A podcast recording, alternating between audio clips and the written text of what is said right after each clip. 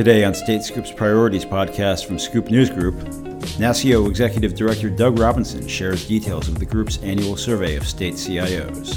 You know, the old joke is really around state government is still in the post and pray mode, right? And I think they, they're posting jobs and they're praying that somebody is going to accept that, but they can't do that if the title is Data Processing Specialist 3, which means nothing. Welcome to State Scoop's Priorities podcast. I'm Benjamin Freed. Jake Williams is off today.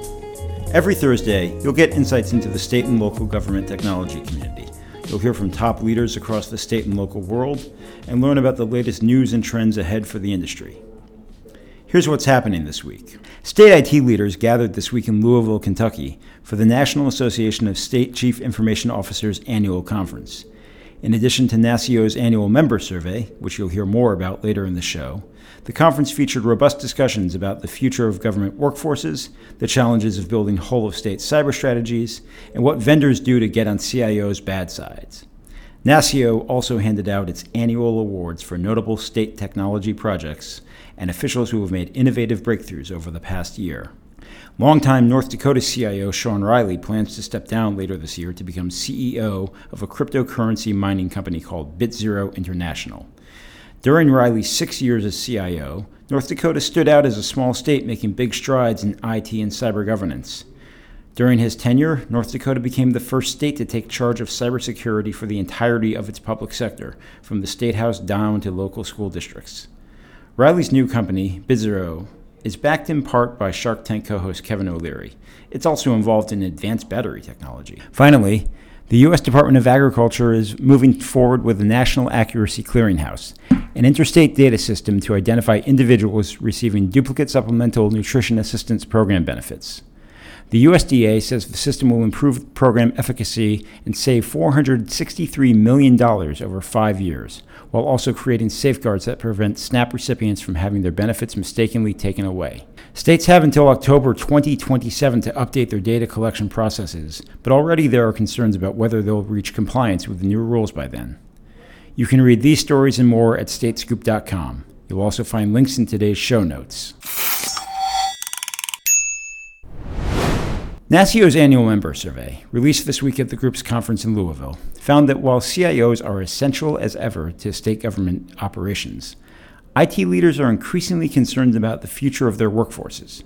It's a trend fueled by ongoing interest in hybrid schedules and telework, rising turnover across the public sector, and an open question about whether government service can be made appealing to members of Generation Z entering the job market.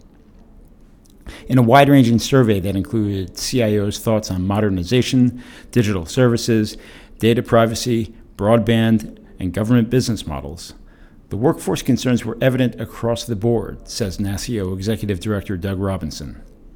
Between competition from the private sector, government's lengthy hiring processes, and a legacy of unappealing, wonky job titles like Data Processing Specialist 3, CIOs see many challenges ahead. But the NASCIO survey also found that the elevated profiles CIOs saw during the worst of the COVID 19 pandemic are likely here for the long haul and as 39 states hold gubernatorial elections next month, Robinson says he's looking forward to his conversations with new administrations about the critical business role that IT leadership plays. Let's go to my interview with Doug Robinson. There, there, there are as many concerns as ever about recruitment and retention and uh, just the just the uh, longevity of, of the state IT workforce. What, what did you find in this in, uh, in this year's survey? Uh, yes, thank you, Ben. Good, good, good, good question. Well, it's as I think uh, as is reflected in the the title of this year's report, which is the people imperative. I think that was a thread that we saw throughout so many of the individual topics. We you know, we surveyed on 10 individual topics, therefore we, we've got 10 different chapters on the high priority uh, issues and opportunities for the state CIO. And what we found through both uh, many of those topics as well as uh, the open ended uh, responses is that uh, workforce issues, people issues, talent management issues were all kind of embedded in uh, in all of those. And so when we you know we ask open ended questions. We got dozens and dozens of responses and some of those open ended. And it was interesting to us is that people the people imperative was so uh, is so is a so big part of that. So I think uh, you know we've looked at that uh, over NASCIO's looked at that uh, back in start all going all the way back to 2007. We did our first national study on the IT workforce, and we've done one every five years. Uh, we kind of look back and assess the the workforce. But I think this in this particular annual survey of our state CIOs, uh, that was definitely a theme that uh, it came out through through almost every single topic was uh, the need for uh, reskilling uh, current employees to to meet the the you know the modern environment and the changing operating model of the CIO uh, organization. And we can certainly talk more about that. But just I would say modernization just across the board, modernization in things like job titles and classifications, uh, modernizing the view, so to speak, of uh, flexible work schedules and remote work options that now have become you know, the, the state employee, IT employees, anyway, have become accustomed to that. Uh, so that's a you know some of the common things we we heard is that we need to be more modern like the marketplace because we're having uh, significant uh, challenges and we've also seen not in this survey but other reports that are related uh, substantial reductions in just candidates. Some states have reported uh, 50 to 60 percent less applicants mm-hmm for job positions uh, in in state government. I think because they just have you know more options now in the marketplace with uh, better compensation. A lot of these issues have been have been building for a while, and now it's obviously, as you said, the kind of the you know the the, the title of of of this year's survey. Um, when it comes to you know, as, as, you mentioned, the the you know the number of applicants shrinking. Um, what is uh, what is driving that down? Well, I mean, I think compensation is probably the single, you know, uh, it, it, kind of artifact that that is doing that, but also, uh, again, this the the lack of understanding of the the importance of these public sector jobs, and so I think you you have to have a uh, a public sector regardedness, so to speak. You want to be able to serve the public. You want to be able to give back, and uh, that's can be a challenge. Uh, you may have that in your uh, in your in your personality, but that you look at the the, uh, the salary and you say, I can't do that. Part of it, as you look at the competition in the marketplace uh, now, you have organizations that would not have been competing against a state government organization uh, because of the these hourly salaries have gone up so much, and so now you have a real you know option in kind of the, the marketplace. So I, I just think it, part of it is a there is a general stereotype about state organizations that uh, you know they are not modern they're not flexible they're not adaptable. You know flexibility in state government is is an oxymoron. You're not going to see those in the same sentence right? And i think that's the general perspective. And, and in some cases that may clearly be true. Part of it uh, is the frustration around things like the hiring uh, time time to hire. So you know states want to streamline the hiring process but reducing the time to hire is another thing that they could do because in some cases uh, we've heard from our CIOs that it can take literally weeks or months to hire a senior, to hire a deputy, to hire a, you know a, a, a, higher level IT executive within their organization, and that's just not the practice. So I think there's a combination of a number of things, and one of the things I think states are going to clearly have to address in the future is. Are they willing to increase the remote work options and the remote work flexibility to meet the demands, particularly in the IT space, and most importantly, in cybersecurity. You know, the information security professionals are still in a in a negative uh, unemployment situation. We have states where between the public and private sector, They've got tens of thousands of open positions in cybersecurity. I'm wondering how much of this is uh, generational. Uh, millennials, myself, you know, like myself, we're hitting are hitting the prime of their careers. More Gen Z people are entering the workforce every day. Um, in the conversations with the CIOs, did did you find any you know new or different thinking on how to recruit younger talent to make you know state state service more appealing to to members of those groups? Yes, I mean we heard a lot of comments about that. I mean they're generally around some of the topics that I they talked about is that the the, the CIOs have said, and, and there's plenty of pull quotes in our report which reflect the the you know the personal observations of of state CIOs.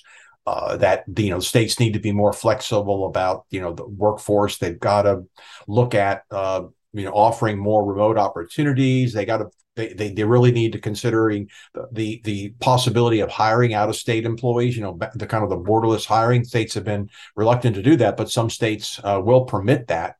Uh, and so I think that's uh, that's important. The other the other is the uh, back to your point. I mean, the, the, the the kind of the some of the Gen Z generation they do want they have they do want to serve the public. They want to give back in in terms of the public sector, but they not they're not going to do that.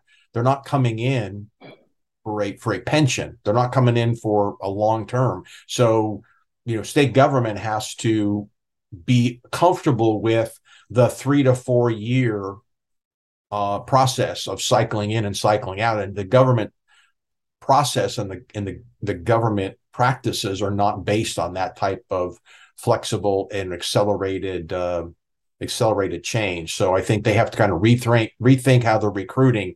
You know, the old joke is really around state government is still in the post and pray mode, mm-hmm. right? And I think they they're posting jobs and they're praying that somebody is going to accept that, but they can't do that if the title is data processing specialist three, which means nothing uh, to candidates in the in the field. Uh, and so, you know, modernizing the job titles, embracing some of the things. I think that what the states can do, uh, which is reflective of what folks in the marketplace want, candidates, is they can create a more diverse workforce. And so there's a big emphasis on uh, DEI um, and uh, just inclusion in the in in the workforce. So that's something we highlight. Is that's something that state CIOs can do? And we also have seen obviously more uh, more retirements uh, pre- predominantly because of COVID nineteen impact. Folks have made the decision. Well, I can retire. We've heard we've heard these warning uh, in the past about the tsunami of the you know the silver tsunami and yeah. everything else, but in fact that has not been. These massive retirements have not taken place, but I think we're about to see that uh, in the next in the next couple of years because of people's making the people making those uh, those deci- decisions and and the and the, there's less you look at the state and local government, particularly post COVID, there's actually less state employees. So the state employee ranks, and, and particularly in, in the public sector, state and local, those numbers have been going down. They're flat or going down, and mm-hmm. so we're we have less uh, less folks in those uh, those positions. There's still a lot of money on the table from the American Rescue Plan last year, last year. Uh, I know there's also a lot in this survey again about um, the the the legacy of things like like the CARES Act as those fund funds you know kind of you know hit maturity. What what what the, what's the thinking of, around that funding and uh, funds still playing a, a major role in uh, states IT planning? Uh, you know, certainly on the uh, the the ARPA money, uh, there is you know it, I think there's you know kind of fierce competition at the state level for those dollars. Uh, some state CIOs and IT organizations have been successful uh, in getting that, particularly for uh, general infrastructure kind of Im- improvements, which they need to do, and and uh, and the modernization. So, uh, you know, the majority of the of the CIOs have indicated that they've received some funding from um, from one of the those programs. I think predominantly CARES uh, but the, you got to remember too that they receive they in some cases they're receiving those dollars indirectly because of the chargeback model. And you know the majority of the state CI organizations, overwhelming majority, have a a chargeback model. They're actually a fee for service organization, and so they are delivering IT services to agencies. The agencies may have received those care funding, so they are indirectly through the pass through. Those dollars are coming to uh, to, to the state CIO to deliver services. So they're not getting it from a from a capital investment model, which a lot of them wanted to do. But some of them have been able to to do that to modernize their environment. Uh, there's no doubt that broadband has been the the major the states have been the major beneficiaries around um, about broadband uh, with the you know minimum we got 65 billion alone coming out of the of the infrastructure act and then fcc and and and uh, department of agriculture have both been putting um, hundreds of millions in broadband. So that's an area that uh, that we're seeing, you know, some serious investments in. Yeah. Uh, I, I think that you know the states that have used federal funds, uh, many of them are focused on on security enhancements. You know, mm-hmm. focused on you know doing the enterprise security pieces, and then uh, we can certainly talk about the state and local cybersecurity grant program. We're speaking only a couple weeks after uh, we finally saw the uh, the documents uh, and the no and the notice of funding opportunity on it after mm-hmm. months and months and months of, of, of waiting. What what's been the response in the in the CIO community to uh, to what we've seen uh, from this program? Well, I mean, clearly the the response has been, um, I guess, both uh, gratitude and relief, and also uh, some need for a lot of clarification around the actual process, the application process and logistics. So it's kind of a it's kind of been a mixed situation because there's so many things that have to be that have to be resolved. But we did ask, uh, you know, we did ask our CIOs, ask our members, and this, the, of course, the the the this data was collected before the the mid September release of of the NOFO of the guidance uh, coming out of CISA. So this was in this was basically their uh, forecast. We asked them what, what did they plan on on doing, uh, and there's some some combinations. And this is before we're going to get some. We got some clarification with the the frequently asked questions about what state CIOs or what states can do mm-hmm. uh, with the money. But I think most the you know forty percent I think or so said they're going to use a combination of shared services and then and then pass through grant money. So that people familiar with this program, uh, eighty percent of the dollars that go to the states uh, must be uh, directed to local governments. So the state is essentially sitting on only 20% of those funds. So if you kind of look at a mid-sized state, they might get four, uh, five million dollars, 80% of that for, for this particular round, round one, which is year one uh, of the four-year billion dollar program. Uh, they have to for 80% of that has to go to the to local governments. Now, the question on the table for all the states is does that necessarily need to be what would be called subrecipient meaning that they they have an application process, or can the states provide uh, shared services in lieu of that in some instances where it makes sense. So, so that's what the CIOs are really advocating for that, and so that you can see that reflected of that. But of course, thirty five percent of our CIOs uh, and when they responded, they didn't know. So it was basically it was unknown what approach they were going to take. Um, some of them uh, are, are, not prepared to provide. A small number of them said, we're just going to basically pass through 100% of the funding to local governments through some application process. I think most state CIOs in my conversations since then, uh, the majority of them would like to have a mix and would like to have the opportunity uh, to deliver shared services where it makes sense. And in some cases, it does make sense, or to collaborate, you know, when a multi state collaboration where it makes sense. And so there's some good use cases uh, where it, we have a more, uh, if you look at the the requirements and the objectives in, in the guidance that came out of the language of the of the bill, there's certain things that they want local governments to do, particularly around cyber hygiene and multi-factor. Yeah, so a lot of ideas, but also still a lot of questions that need to be answered. Yeah, a lot of a lot of questions on implementation. So the states have, you know, have they have they have a notice of intent. The NOI notice of intent is through mid-November, meaning they intend to apply. And then how they're going to do that, then they have a, a year to work on their on their plan. So NASCIO has been, you know, we've got we've got materials out on that. There's lots of frequently asked questions from CISA.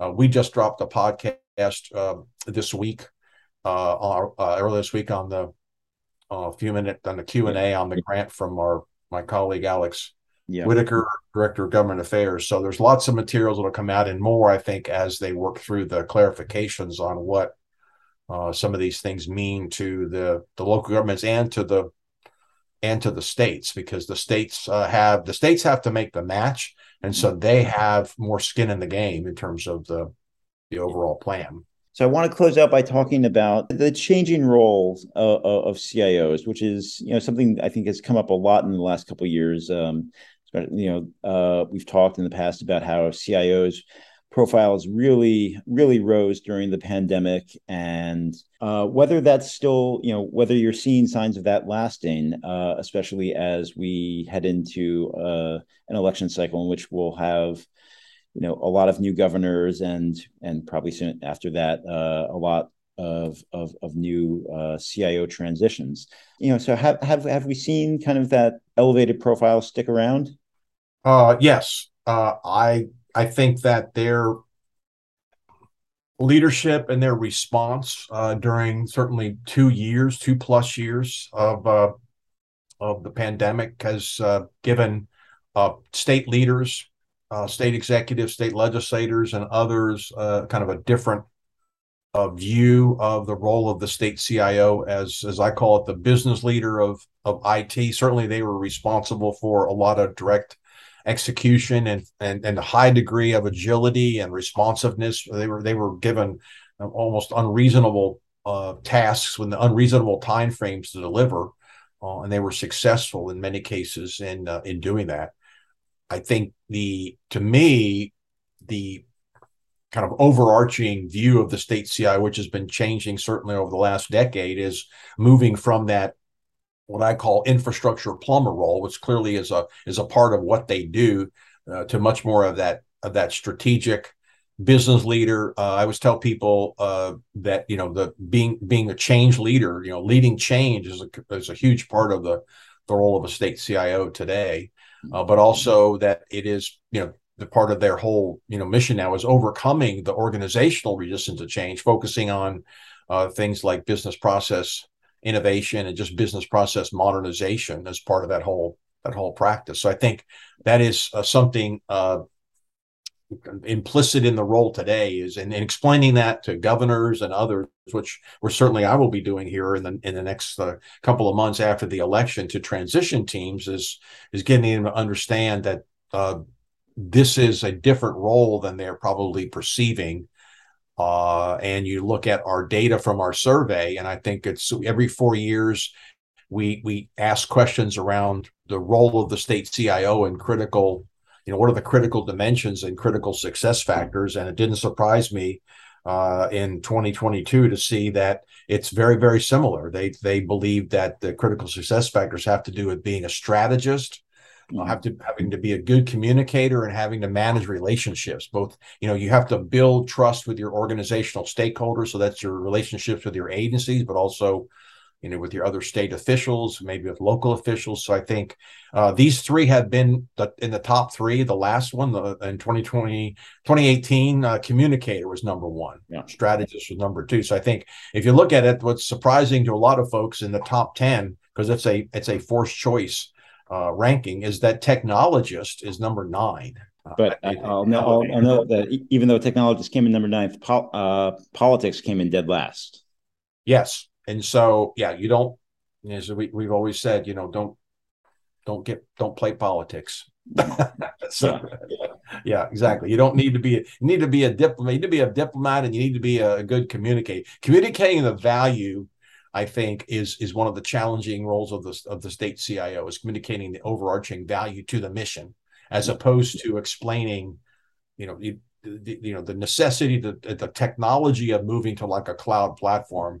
It's really more about how do you how do you help the business, how do you you know strive to meet the missions of, of state government, and don't get too wrapped up in the technology platforms.